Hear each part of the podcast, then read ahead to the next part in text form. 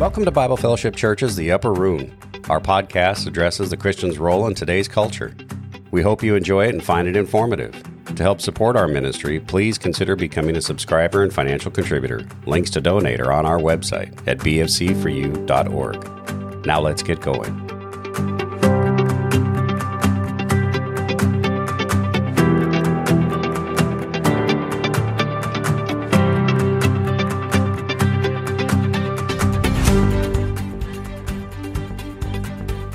Right, this is Scott Kimball. I am one of the associate pastors at Bible Fellowship Church, and I thought I'd take this minute to do a little bit of a book review.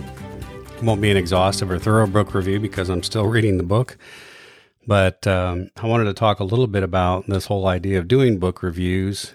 I think when I thought about the idea of this format and doing book reviews, I guess I didn't realize how difficult it would be to coordinate getting two different people to read the same book and then get together and talk about it.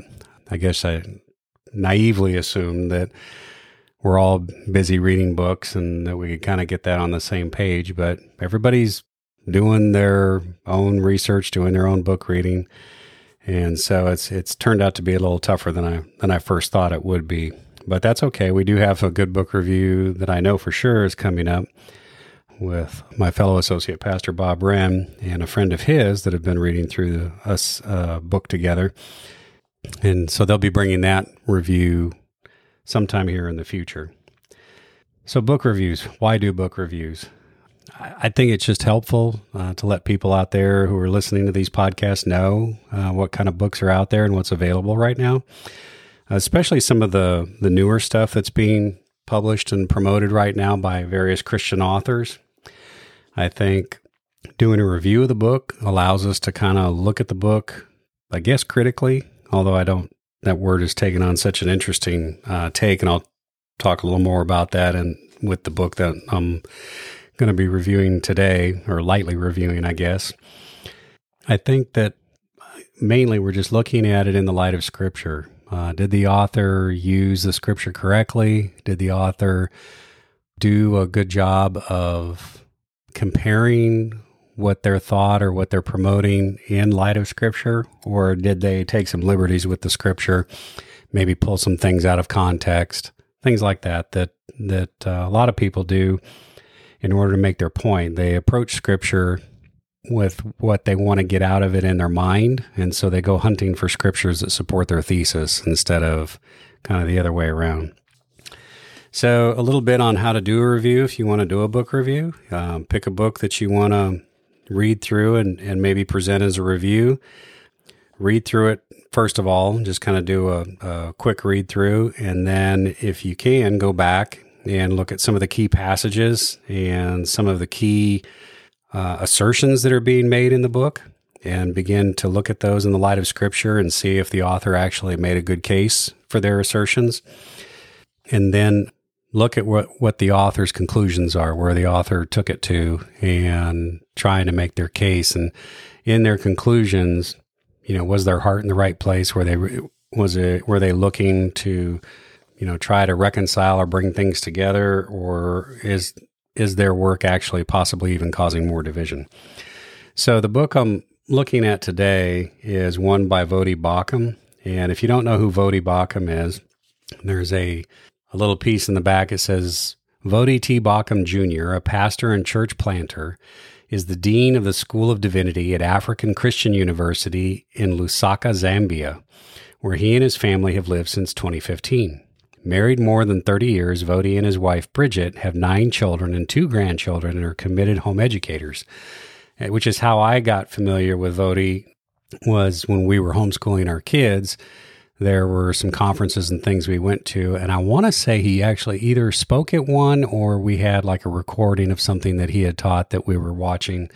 Um, but I've heard the name before and I've heard him before and heard him speak before. And he's a, a very gifted orator.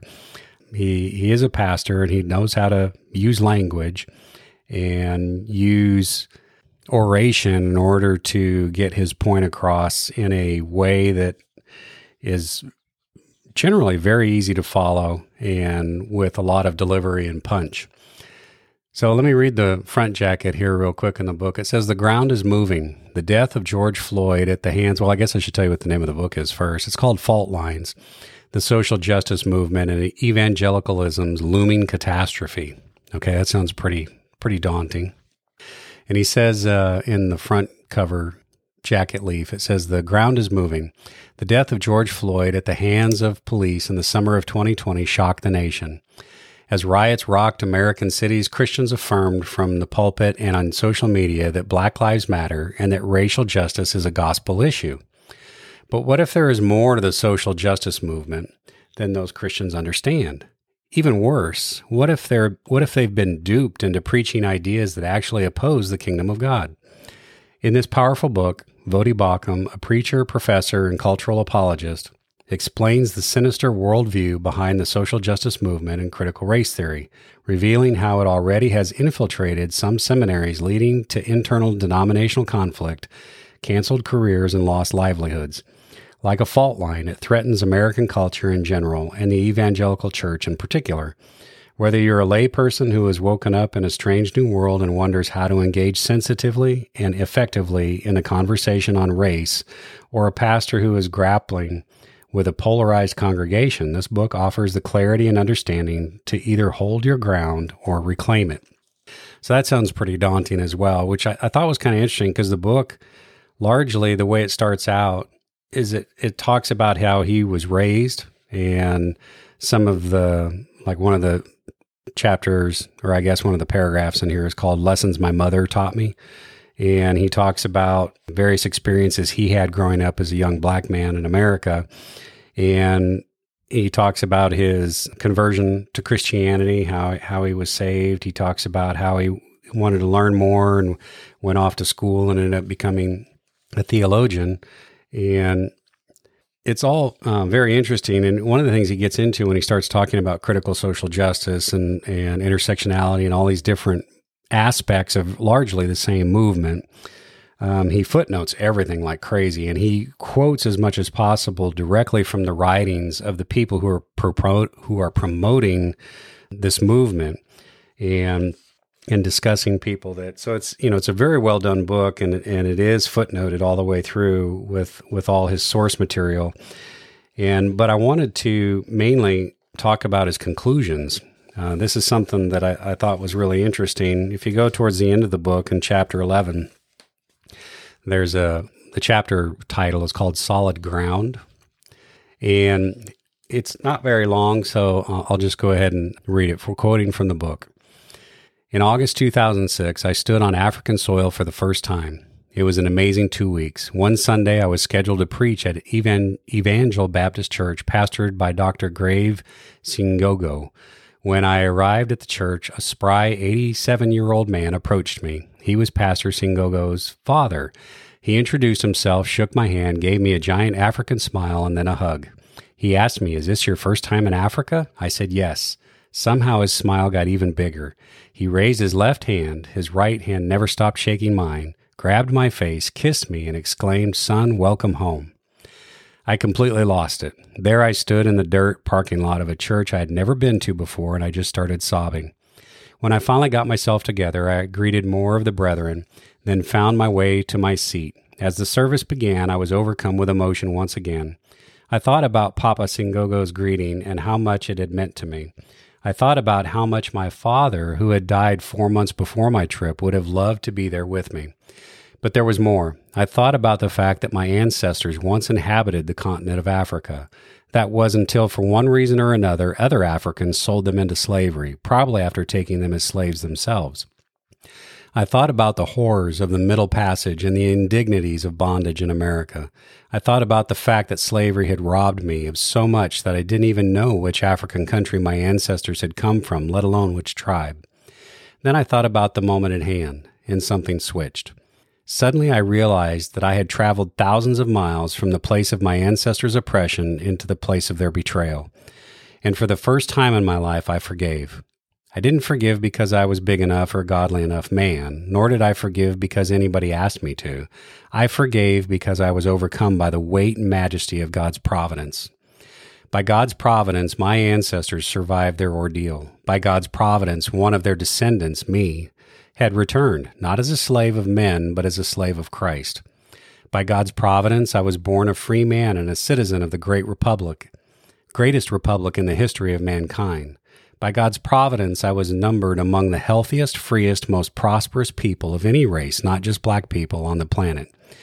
By God's providence, I had received the best theological education available in the world. And by God's providence, He had brought me back to Africa to bless the descendants of the people who sold my ancestors into slavery. So I forgave. I forgave the Africans who took my ancestors' freedom. I forgave the Americans who bought and exploited them. I forgave the family that replaced my identity with their German name. I just forgave. I did not harbor any ill will. I did not feel entitled to any apologies or reparations. By God's grace, I recognized that providence had blessed me beyond my ancestors' wildest dreams or my own. I couldn't help but remember Joseph's words As for you, you meant evil against me, but God meant it for good, to bring it about that many people should be kept alive as they are today. Genesis 50 20. The way forward. In the end, it was for, it is forgiveness that will heal our wounds. My hope is not that white Christians can feel sorry enough for their past or that ministries and organizations can dig deep and grovel over enough historical dirt.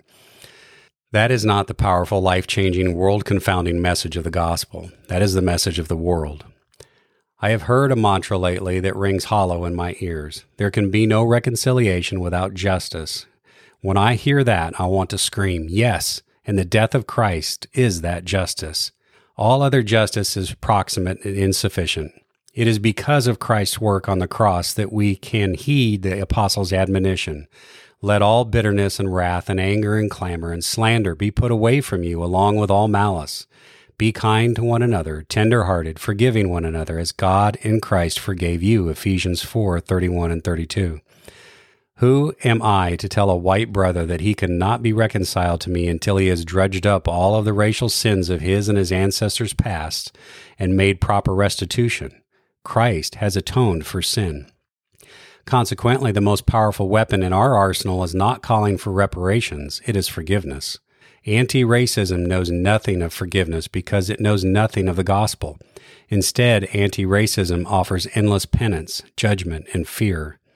What an opportunity we have to shine the light of Christ in the midst of darkness. I realized in 2006 that I had been blessed in order to be a blessing. I had been given much so that I could give much. A decade earlier, the Lord had called me to lead my family away from churches where everybody looked like us and we became strangers in a strange land. Now he was calling me to go to a place where most everybody looked like us and we would remain strangers in a strange land. Jeremiah 14:8. I am not an African. I am not an African American. I am an American, and I wouldn't want to be anything else. America doesn't owe me anything. America has blessed me beyond measure. If anything, I owe America. More importantly, I owe my Savior, and by extension, I owe my brothers and sisters in Christ. This book was hard to write. I knew that no matter how careful I was, how ironic, differential, or gracious, the very content of this book would be deemed offensive, unkind, and insensitive. Some will go as far as calling it violence, so why write it? I wrote this book because I love God more than life, the truth more than others' opinion of me, and the bride of Christ more than my platform. My heart is broken as I watch movements and ideologies against which I have fought and warned for decades become entrenched at the highest and most respected levels of evangelicalism. I want this book to be a clarion call. I want to unmask the ideology of critical theory, critical race theory, and intersectionality in hopes that those who have imbibed it can have the blinders removed from their eyes, and those who have bowed in the face of it can stand up, take courage, and contend for the faith that was once once for all delivered to the saints. Jude 3. I harbor no animosity against anyone named in these pages, and if you happen to agree with my perspective on these issues, I hope you don't either. My goal is not to destroy but to expose Ephesians 5:11, warn 2 Timothy 3:15, and correct 2 Timothy 2:25. In hopes that they may come to their senses and escape from the snare of the devil after being captured by him to do his will 2 timothy 2.26 and yes i do mean to call these ideologies demonic. Rise to the challenge. The history of the church is replete with moments like these moments where dear brothers disagreed passionately and publicly over issues they saw as threats to the gospel. This is such a moment. A moment like the one faced by Charles Spurgeon in The Downgrade and J. Gresham Machen facing modernism. In his moment, Machen, Machen made a statement that could absolutely be made in ours. Men tell us that our preaching should be positive and not negative, that we can preach the truth without attacking error.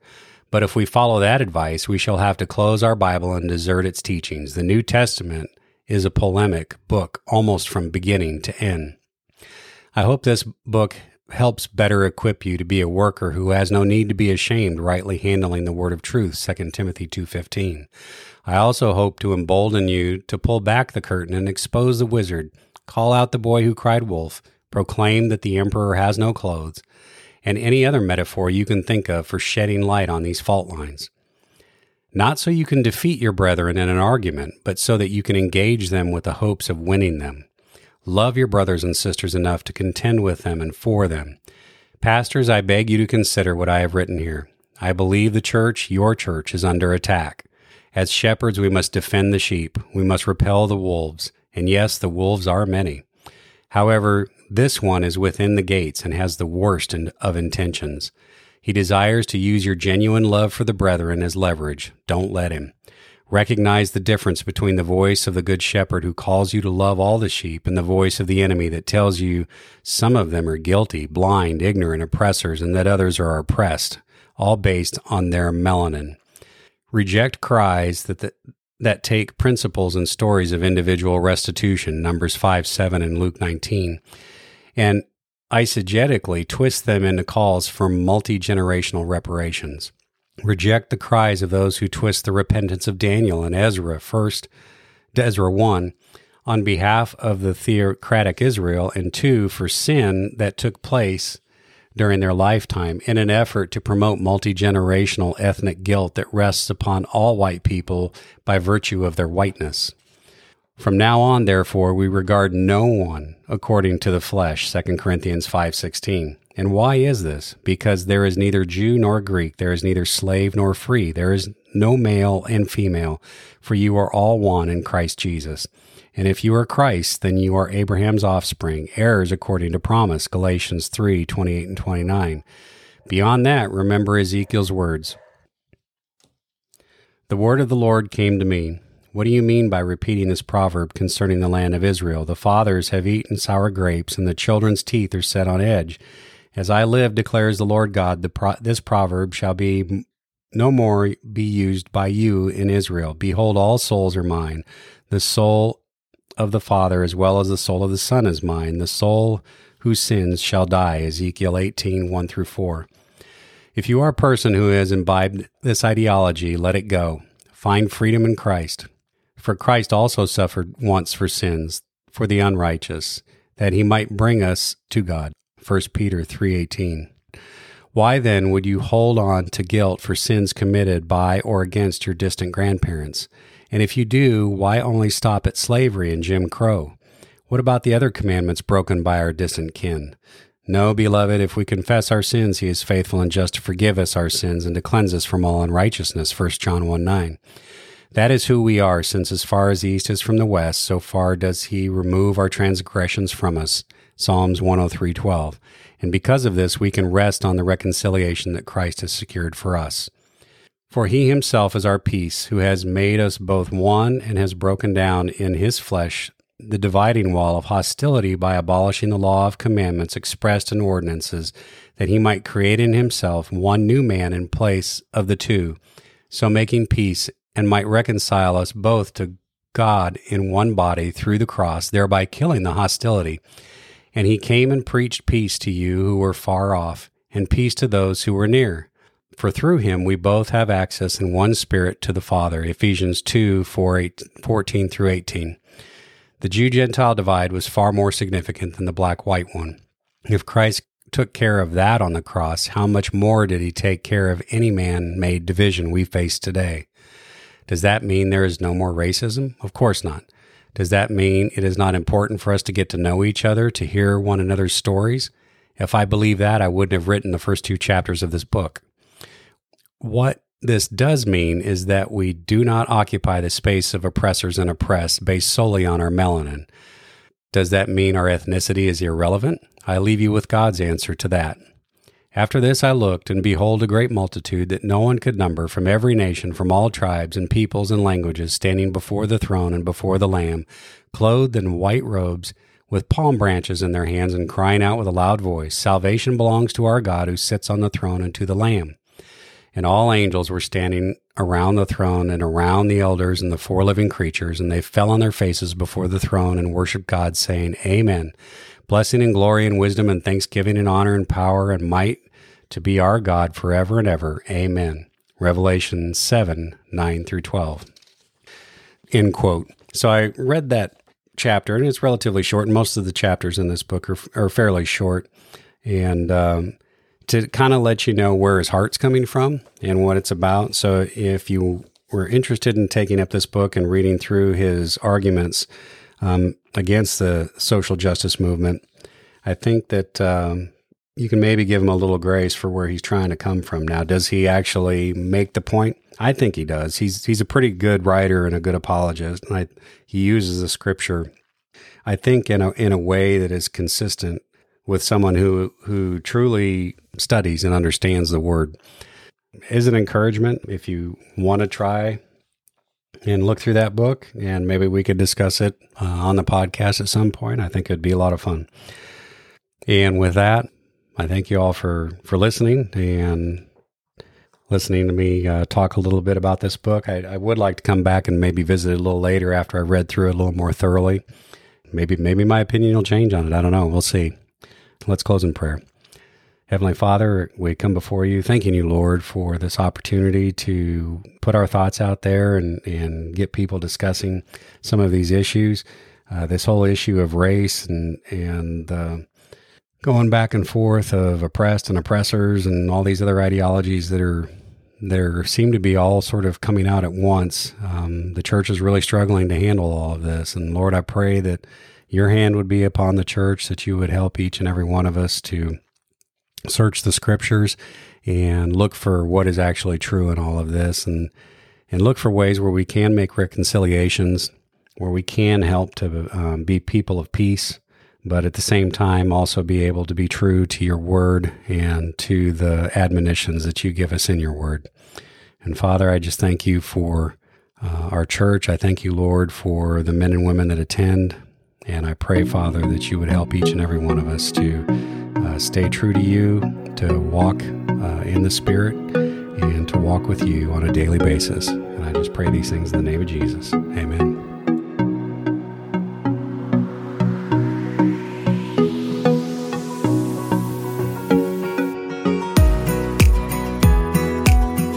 I hope you enjoyed our discussion today and found it thought provoking. The Upper Room is a Bible Fellowship Church production. The opinions discussed by our guests are just opinions and random thoughts at the time of recording and do not necessarily reflect the doctrine or stated beliefs of Bible Fellowship Church.